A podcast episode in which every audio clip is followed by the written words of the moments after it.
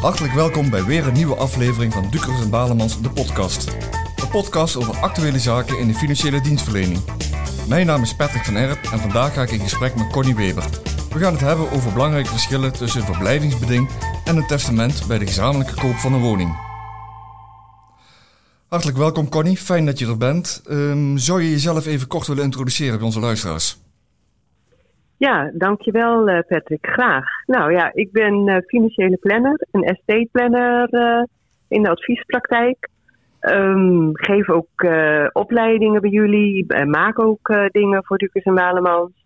En daarnaast doe ik bestuurswerk voor de FFP, voor de Landelijke Financiële Planningsberoepsvereniging. dus ik ben lekker bezig met mijn vak. Ik wou zeggen, druk bezig, zowel in lesgeven, maar ook in de dagelijkse adviespraktijk. In deze, podcast, ja, in deze podcast gaan we het dus hebben over de verschillen tussen verblijvingsbeding of het testament. Kun je eens toelichten waarom dit een belangrijk punt is voor de adviseur om mee te nemen in een goed gesprek over wonen? Ja, graag. Kijk, het is natuurlijk zo als je uh, zeker twee samen wonen, als ze samen een huis kopen, dan uh, zal een notaris al snel adviseren van luister, uh, jullie, het is belangrijk dingen vast te leggen en een samenlevingscontract uh, op te laten stellen.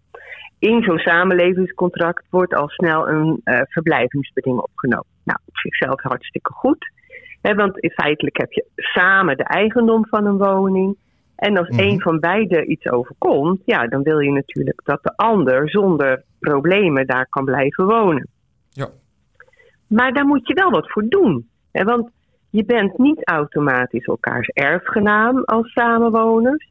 Dus dat moet je op een andere manier regelen. Nou, dat kan dus krachtens een overeenkomst, dan een verblijvingsbeding, of het kan krachtens een testament. Maar als je niets doet ja, dan, en je overlijdt, dan gaat jouw deel van het huis eh, met jouw deel van de schuld naar je ouders, je broers en zussen maar niet naar je partner. Ja, en dat is nou juist uh, uh, wat je wilt vermijden, wat dat betreft.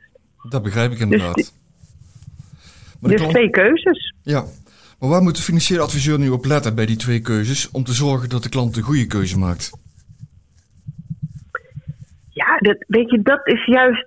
Ik denk daarom is het juist zo goed hè, als financieel adviseur zich daar ook uh, in verdiepen en de, hun klanten over adviseren. Want die vraagstelling ligt eigenlijk veel breder dan dat de meeste uh, notarissen uh, standaard bekijken. Want kijk, er zitten juridische aspecten aan, er zitten fiscale aspecten aan, maar ook bijvoorbeeld financieringsaspecten. Mhm. En om er maar eens een paar te noemen. Hè. Nou, een van de belangrijke verschillen is een verblijvingsbeding is een overeenkomst. Mhm. En het kenmerk van een overeenkomst is dat je met z'n tweeën, uh, tenminste twee althans, mhm. zo'n uh, overeenkomst sluit. Dat betekent dat je dat ook niet zomaar kunt veranderen zonder medeweten van de ander. Een testament is een eenzijdige overeenkomst. Dat wil zeggen, ik maak mijn testament op. Uh, en uh, als ik het morgen verander, ja, mijn echtgenoot die hoeft helemaal niet te weten dat ik mijn uh, testament heb veranderd. Of je partner hoeft dat niet te weten. Dus een van de belangrijke verschillen zit hem al van de zekerheid die je hebt dat je de andere helft van dat huis daadwerkelijk in eigendom krijgt door een verblijvingsbeding. En de onzekerheid van, nou ja, ik moet maar afwachten of mijn uh, partner niet zijn testament uh, heeft uh, aangepast. Hè? Daar, daar zit al een juridisch een belangrijk verschil. Mm um, nou, een ander voorbeeld waar een verschil in zit is ehm, vaak kopen mensen natuurlijk 50-50. Een, een huis koop je in veel gevallen ieder de helft in eigendom. Maar dat is niet altijd het geval. ik heb in de praktijk ook meegemaakt dat iemand uh, uh, twee derde van de eigendom had en een ander uh, een derde van de eigendom. Simpel omdat ze eerder woningen hadden gehad waar ze heel veel geld aan over hadden gehouden. En dat ze samen een nieuw huis kochten, maar dan in die verhouding wilden. Kijk, als je dan een verblijvingsbeding hebt, dan heb je wel de zekerheid dat je geleverd krijgt. Zo'n huis, hè, bij overlijden van de een, Mhm. krijgt de ander dienstdeel van de eigendom. Maar ja, dan zit ik niet binnen de 60-40 verhouding die de overdrachtsbelasting als norm stelt. Oké. Want bij een verblijvingsbeding moet je, eh, in principe is er dan overdrachtsbelasting verschuldigd. En kan ik hooguit op de vrijstelling, als het binnen de 60-40 zit, eh, in eh, eigendomsverhoudingen, een eh, vrijstelling gebruiken. Daar waar als je hem erft, het automatisch zonder overdrachtsbelasting is. Hè? Dan is het eh, standaard vrijgesteld. Dus nou ja, zo zijn er nog wat dingen. Als we nog heel even, dan hebben we het over het overdrachtsbelasting. Maar laten we ook nog even naar het verschil kijken ehm, eh, als het gaat om de successiewet.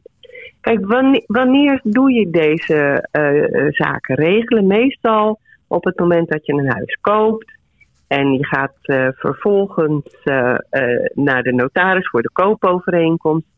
Dan zal je in veel gevallen ook een samenlevingsovereenkomst sluiten. Mhm. En vervolgens ga je op dat adres wonen op het moment dat eventuele verbouwingen gerealiseerd zijn. Waar je dan mee te maken hebt voor de eh, successiewet, is dat als je iets erft van elkaar, je pas eh, een vrijstelling hebt alsof je een partner bent, na zes maanden nadat je hebt voldaan aan de twee eisen, namelijk op hetzelfde adres ingeschreven staan en een samenlevingscontract hebben. Zou je dus binnen twee maanden nadat je daar gaat wonen onverhoopt iets overkomen, dan erft je partner de, jouw deel van het huis wel, maar heeft geen vrijstelling als partner. Dus 2000 euro vrijstelling en gelijk 30% eh, en 40% erfbelasting. Dat gaat hard. Dat gaat hard, precies. Maar als je een verblijvingsbeding hebt, dan heb je weer een ehm, uit, eh, uit eh, hoe zeg dat, escape. Waar, omdat in een verblijvingsbeding, als je krijgt krachtens een verblijvingsbeding, is er weer een regel dat alles wat je krijgt krachtens verblijving, als je geen partner van elkaar bent, dan geldt er geen erfbelasting eh, over zo'n verkrijging. En tegen de tijd dat je wel partner bent, ja, dan gaat ook alles wat je krachtens verblijving krijgt in de heffing. Maar ja, weet je, dan heb je 680.000 euro vrijstelling. Dan is het ook allemaal meestal niet zo'n ramp eh, wat dat betreft. De meeste dingen vallen daar ruim binnen. Dat zijn inderdaad hele belangrijke zaken die je nu noemt. Nu zit ik nog aan iets anders denken. Je noemde het net al een beetje. De wet en regelgeving rondom de aftrekbaarheid van hypotheekrentes. Die is de laatste jaren behoorlijk aangepast. Hebben deze aanpassingen nog invloed op de keuzes tussen een verblijvingsbeding of een testamentaire vastlegging? Ja, nou ja, de- inderdaad, eh, Patrick, dat zijn, eh, dat, ook dat zijn eh, aanpassingen waar je rekening mee moet houden. Want ik benoemde net al dingen, ver- verschillen in de successiewet, verschillen in de overdrachtsbelasting. Maar die zitten er ook eh, als het gaat om de inkomstenbelasting. Oké. Kijk, als je, als je samen een, een huis koopt, heb je ook allebei een hypotheek.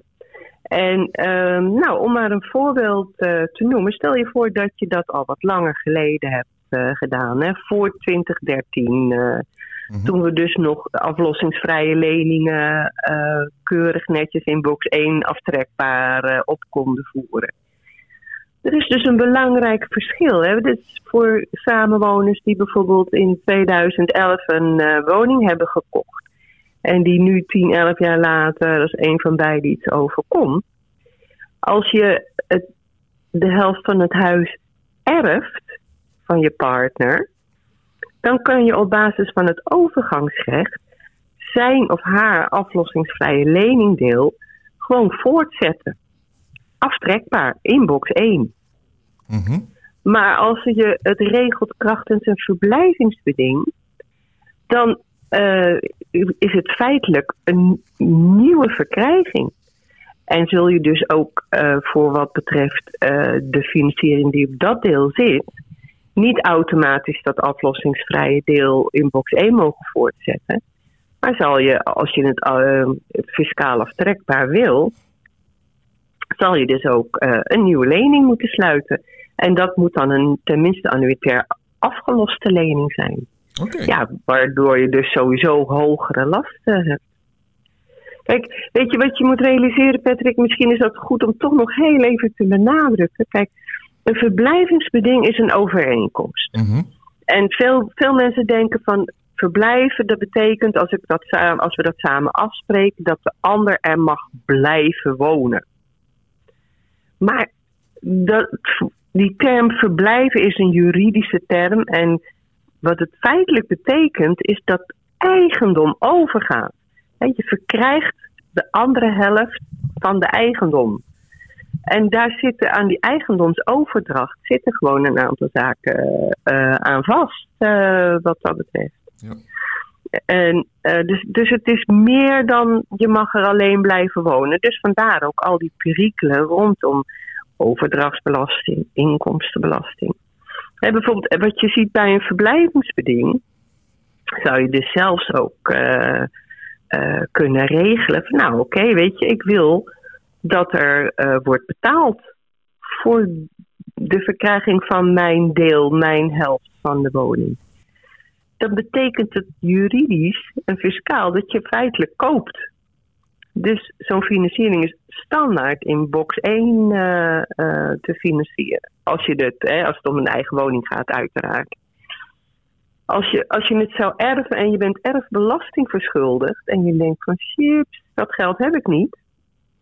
Dan zal je dus ook een financiering nodig hebben. Maar dan is het een financiering om erfbelasting te betalen. En dat is nooit een eigen woninglening. En zit dus in box 3. Ja. Met alle, als je dan gaat kijken naar financieringsaspecten, een box- box 3 lening is natuurlijk altijd weer met onder andere financieringsvoorwaarden eh, wordt die verstrekt hè, en ook andere normen qua verstrekking als dat dat is eh, voor een eigen woninglening eh, wat dat betreft.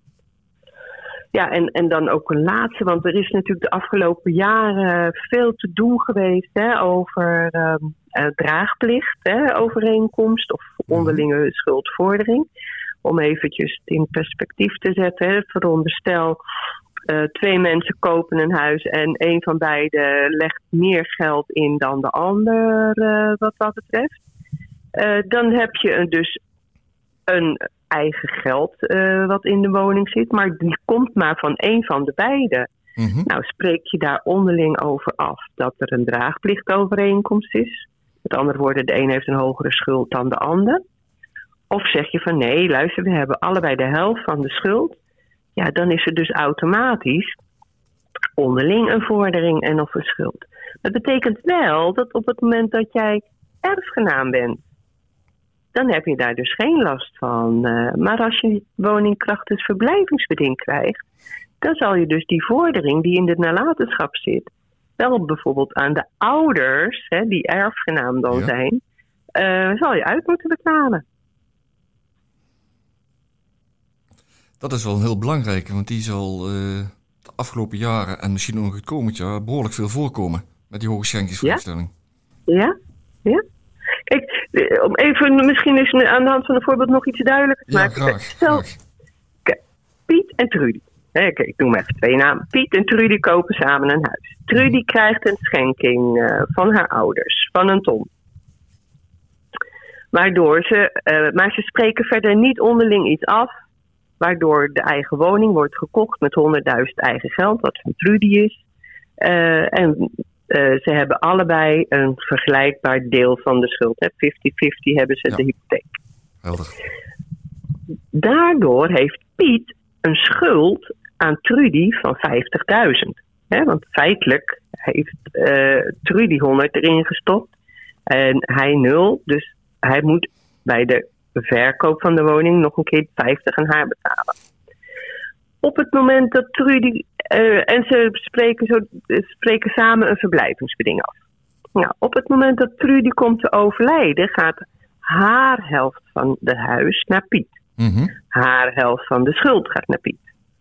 Alleen haar vordering op Piet van 50.000 euro, die gaat niet automatisch naar Piet. Die zit in haar nalatenschap. En wie zijn haar erfgenamen? Haar ouders, broers en zussen. Dus die stappen naar Piet en die zeggen: Piet, wij hebben 50.000 euro voor jou te goed. En die moet hij dan maar opzien te hoesten. Ja. Zou Piet erfgenaam zijn van, eh, middels een testament erfgenaam gemaakt zijn van Trudy? Ja, dan erft hij feitelijk die vordering die hij zelf schuldig is. Dus ja, dan loopt het tegen elkaar weg. Ja. Kijk, nou snap ik ook Dus is- belangrijk is inderdaad. Ja, er zijn echt, echt belangrijke verschillen daartussen, eh, wat dat betreft. Ja. Zijn er nog andere verschillen te benoemen, eh, Connie, die van belang zijn bij die, eh, bij die advisering? Ja, kijk, je moet bij een verblijvingsbeding, hè, dat, Ja. dat, daar waar je wel van ehm, uit moet gaan, daar moet je wel eh, rekening mee houden. Dat is feitelijk een kansovereenkomst. Zo wordt het althans gekwalificeerd, juridisch en fiscaal. Mhm. En wat, wa- wat ehm, dat betekent, is dat de kans dat je overlijdt tussen de twee eh, eh, mensen die zo'n overeenkomst aangaan, wel min of meer gelijk moet zijn. Hè, dus dat bij, bij vererven heb je, eh, speelt dat geen rol. Oké, Maar, hè, dus bijvoorbeeld een man van 80 kan zijn, zijn deel van het huis prima laten vererven aan iemand van 20. Maar een verblijvingsbeding tussen een man van 80 en een vrouw van 20, dat zou niet eh, eh, zonder fiscale gevolgen zijn. nu gaf je aan En dat het risico van overlijden min of meer gelijk moet zijn. Dat min Mhm. of meer, zijn er ook voorbeelden uit de praktijk te benoemen om meer gevoel te krijgen bij die term min of meer? Nou ja, die 80-jarige en die 20, hè, dat is de uiterste natuurlijk. Maar ik snap wat je vraagt. Kijk, waar, waar, het, waar het mee zit is dat op het moment dat het te ver uit elkaar loopt, dan zou het zich kunnen ehm, kenmerken als een schenking. En wat het dus juist niet moet zijn, het moet dus geen bevoordelingsbedoeling hebben, zo wordt het dan benoemd. Hè? Geen bevoordelingsbedoeling. Dat wil dus zeggen dat, kijk, als wij samen eh, een pand ergens kopen eh, en we spreken dat af, dan moet de kans dat ik er voordeel bij heb min of meer even groot zijn als de kans dat jij er voordeel mee hebt.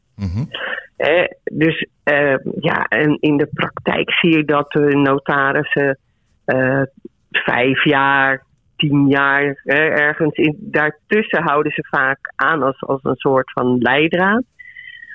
Ja, er is niet veel jurisprudentie erover.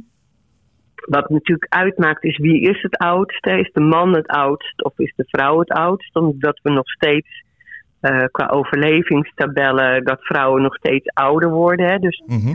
eh, dat maakt ook nog een beetje verschil. Maar weet je, voor de adviespraktijk zou ik zeggen, hou aan zodra het leeftijdsverschil groter is, dat is tien jaar, dat er toch echt even overleg moet zijn bij een notaris over de invulling van eh, of zo'n verblijvingsbeding al of niet eh, zonder problemen zou kunnen werken. Oké, het blijft dus nog een beetje vaag en dat moet per situatie eigenlijk bekeken worden. Ja, Ehm. ja. Nou ja, ik zei, de enige richtlijn die ik concreet kan geven is aan de financieel adviseurs. Is van, nou, Ja. hou die tien jaar in ieder geval aan. En, en, en als het groter is dan tien jaar, het leeftijdsverschil, eh, wees, dan eh, bedacht op het feit dat er een schenkingselement in kan zitten. En, en, en geef dat ook aan aan je klant. En laat die klant dat dan met een notaris bespreken. Want je moet ook weten op welk moment je geen uitspraken meer moet doen. Hè? Dat, je zegt van, ja. kijk, dit, dit is niet meer mijn vak. Nu is dat, eh, dat laat ik graag aan de notaris op zo'n moment. Zo moet je het ook natuurlijk zien. Tuurlijk, je mag wel boodschappenbriefje meegeven, maar de invulling die is inderdaad eh, aan de specialist op dat moment. Ja, precies. Ja, dat bedoel ik. Dat bedoel ik, ja. Kun je Ja. nog een laatste verschil benoemen tussen beide oplossingen, Connie? Ehm, nou ja, kijk, een van de dingen die ik ook wel zie in de praktijk hè, is samenwonen zijn ook vaak starters die één ding voor ogen hebben, zo snel mogelijk eh, dat huis eh, in. En, de aankoop heeft al heel veel stress gegeven, zeker op het ogenblik, hè, met Mhm. alles wat eh, het extra kost, het overbieden en noem maar op. Dus de, het kostenaspect is daar wel een dingetje. En ehm, een belangrijk verschil is natuurlijk wel dat als je een, ehm, een verblijvingsbeding opneemt, hè, dat kan in, in het samenlevingscontract. Een testament is weer een extra act waar extra uh, kosten voor zijn.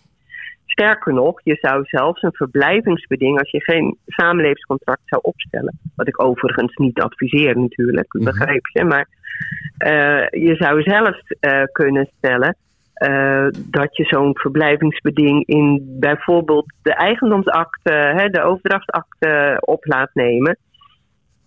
Want daar kun je ook afspreken dat bij overlijden de eigendom uh, uh, van jouw deel overgaat naar de ander.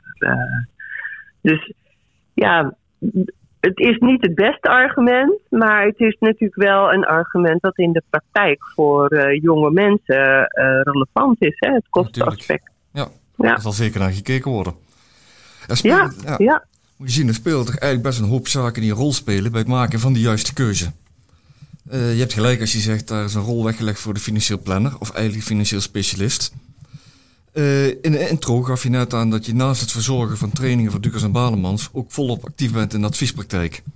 Heb jij vanuit die adviespraktijk nog een laatste tip of trick bij dit onderwerp voor onze luisteraars?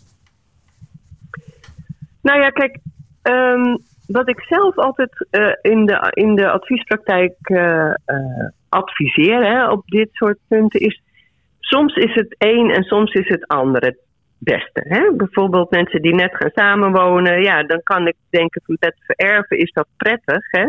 Ik had mhm. bijvoorbeeld zelf zo'n klant met een derde, twee derde eigendom. Um, en dan denk ik, ja, maar als die man met twee derde eigendom overlijdt, dat ging om, in dat geval om een huis van 1,2 miljoen, dat ging om 900.000 euro. Als je 900.000 euro zou krijgen en je moet daar erfbelasting over betalen, 30, 40 procent, ja, dan word je niet blij. Nee. Dus uh, dan geef je aan van, nou luister, het is verstandig een verblijvingsbeding uh, op te nemen. Maar met een verblijvingsbeding heb ik andersom wel weer het nadeel met een derde, twee derde overdrachtsbelasting. Dus wat we gedaan hebben, en dat is ook denk ik een hele aardige om, om je klanten te adviseren in de praktijk. We hebben een verblijvingsbeding opgenomen in het samenlevingscontract. Ja.